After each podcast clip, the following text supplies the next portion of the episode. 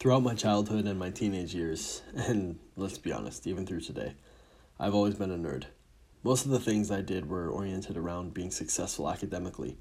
I always wanted to have the best grades, and I even pushed myself to be better than my peers whenever possible. I had to beat them on quizzes and tests, I had to get more extra credit, I had to have a higher overall average on my report card. I needed the numbers to show that I was the best. Even outside of school, I was competitive.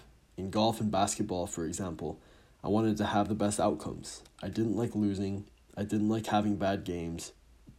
All I wanted was to win, do my best, and be better than my opponents. And beyond that, I wanted to have the best future. I wanted to go to a better university than everyone else, and I wanted to have more success in college and life than everyone else. Were these goals the best goals to have? Definitely not. But can I say that they didn't help me at the time? No. Competition and my desire to be better than others was forcing me to do my best, and it brought my performance to a higher level. But what could I have done better?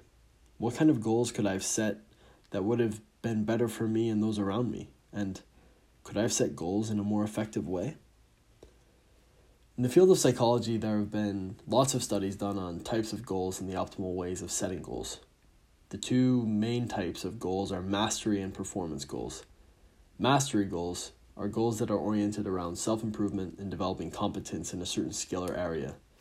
For example, a mastery goal for a language learner could be that they want to establish a strong base of vocabulary in a subject and to be able to have a conversation with a native speaker about the topic for 15 minutes.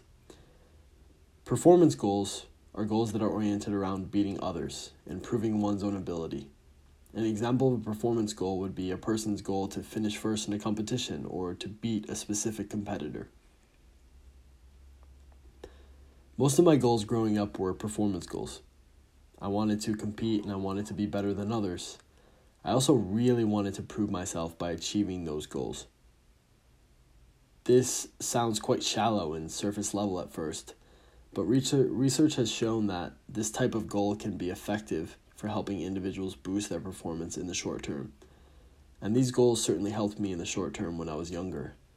Competing gave me a reason to try harder and to push myself a little more.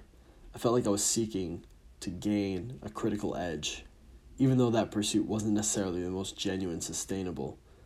I can't deny that it didn't help me.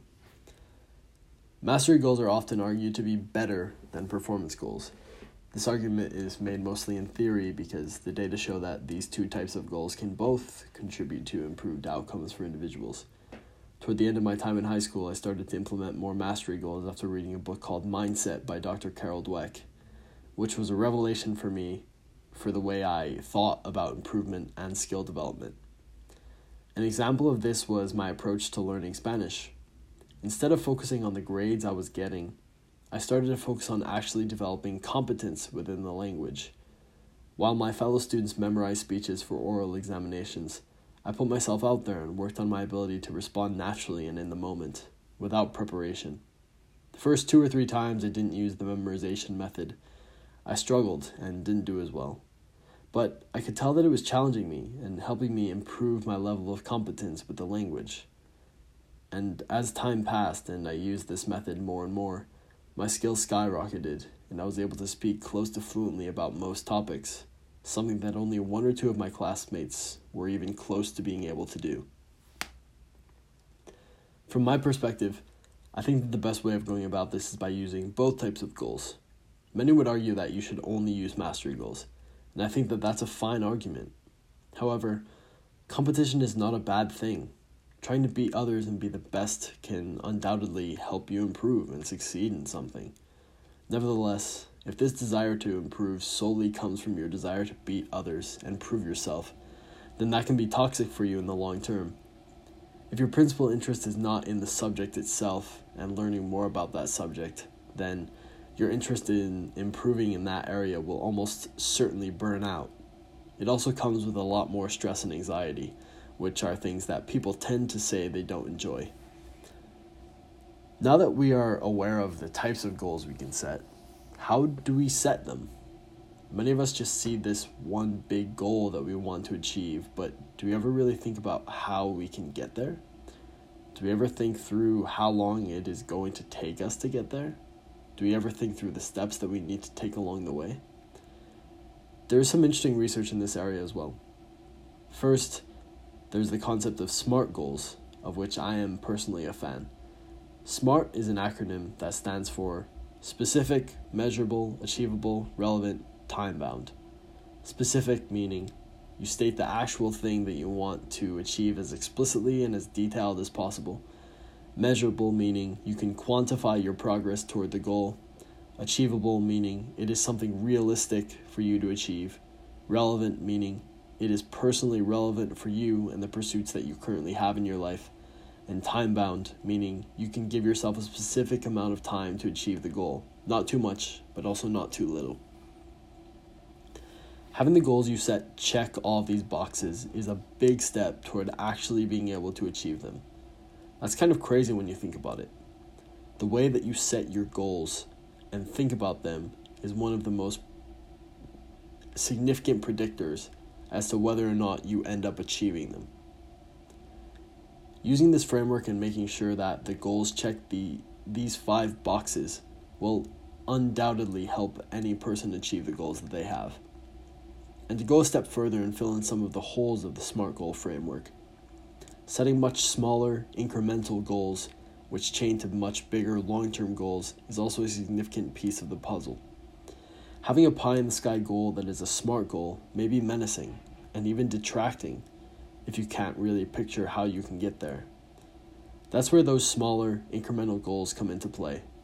Being able to write out and visualize each of the small steps to get to those long term goals will make you feel so much more confident in your ability to actually get to those bigger long term goals. And suddenly, those bigger long term goals don't look so big anymore. With all this in mind, you may be asking so, how do you set goals now? Great question. I'll walk you through an example. One massive goal that I have is to become fluent in French and Portuguese. But as you know now after reading the material above, or after listening to everything that I've said so far, I don't just stop there. Here is what my goal looks like in its full written form. The title is Learn French and Portuguese to a B2 level by January of 2021. Short term goals February of 2020, reach A2, which is basic conversational, in both languages. Have learned the most used words, the top 1,000 of them, in both languages and the 150 most used verbs. July of 2020, reach B1, which is middling conversational. Understand 50 to 65% of normal speech and respond easily in conversation. December of 2020, reach B2, which is fluency. Understand 70 to 85% of normal speech and respond easily. Read a full book in each language and dominate each verb form. Key steps Listen to French and Portuguese music and read the lyrics for one hour per week. Read news articles in French and Portuguese to improve vocabulary and comprehension. Read one in each language per week. Watch TV or films in Portuguese and French. Watch one episode of a TV series or one movie in each language bi monthly. Talk to people. Do video calls with people in French and Portuguese, even if your skills are trash. It's the only way to get better. And do this once per month in each language. Write out simple conversations in both languages and repeat them aloud, once bi weekly in each language for the first three months. Know the most important verbs in the languages and how to conjugate them in different tenses. Find lists online and write them down. Review them bi weekly. And lastly, write questions or situations in the languages that you're learning and answer them out loud in audio recordings. Then listen to them, note your errors, and refine do this once per month. This goal is much better formulated than any goal I've set in the past. It's specific, measurable, achievable, relevant, and time bound, and there are a number of small incremental goals and steps along the way that will propel me to make consistent progress forward. However, there's a key piece in the background that we all need to keep in mind here. I'm striving toward these goals because learning these languages is genuinely something that interests me. I get excited about the prospect of being able to speak them fluently, and I want to build my competence with them. In other words, I want to master them. A little competition mixed in here and there may add some excitement to the journey, but it is so important for me that these goals are principally mastery goals. I hope that this goal can serve as an easily transferable example for you if you're thinking about setting any sort of goal. And if you'd like my feedback or guidance on it, I'd be more than happy to help. Just email me at matt at mattbest.net and we can work on it together. Don't be shy. Once again, like the last podcast episode, this was my most recent blog uh, titled Goals on my blog at mattbest.net slash the platform.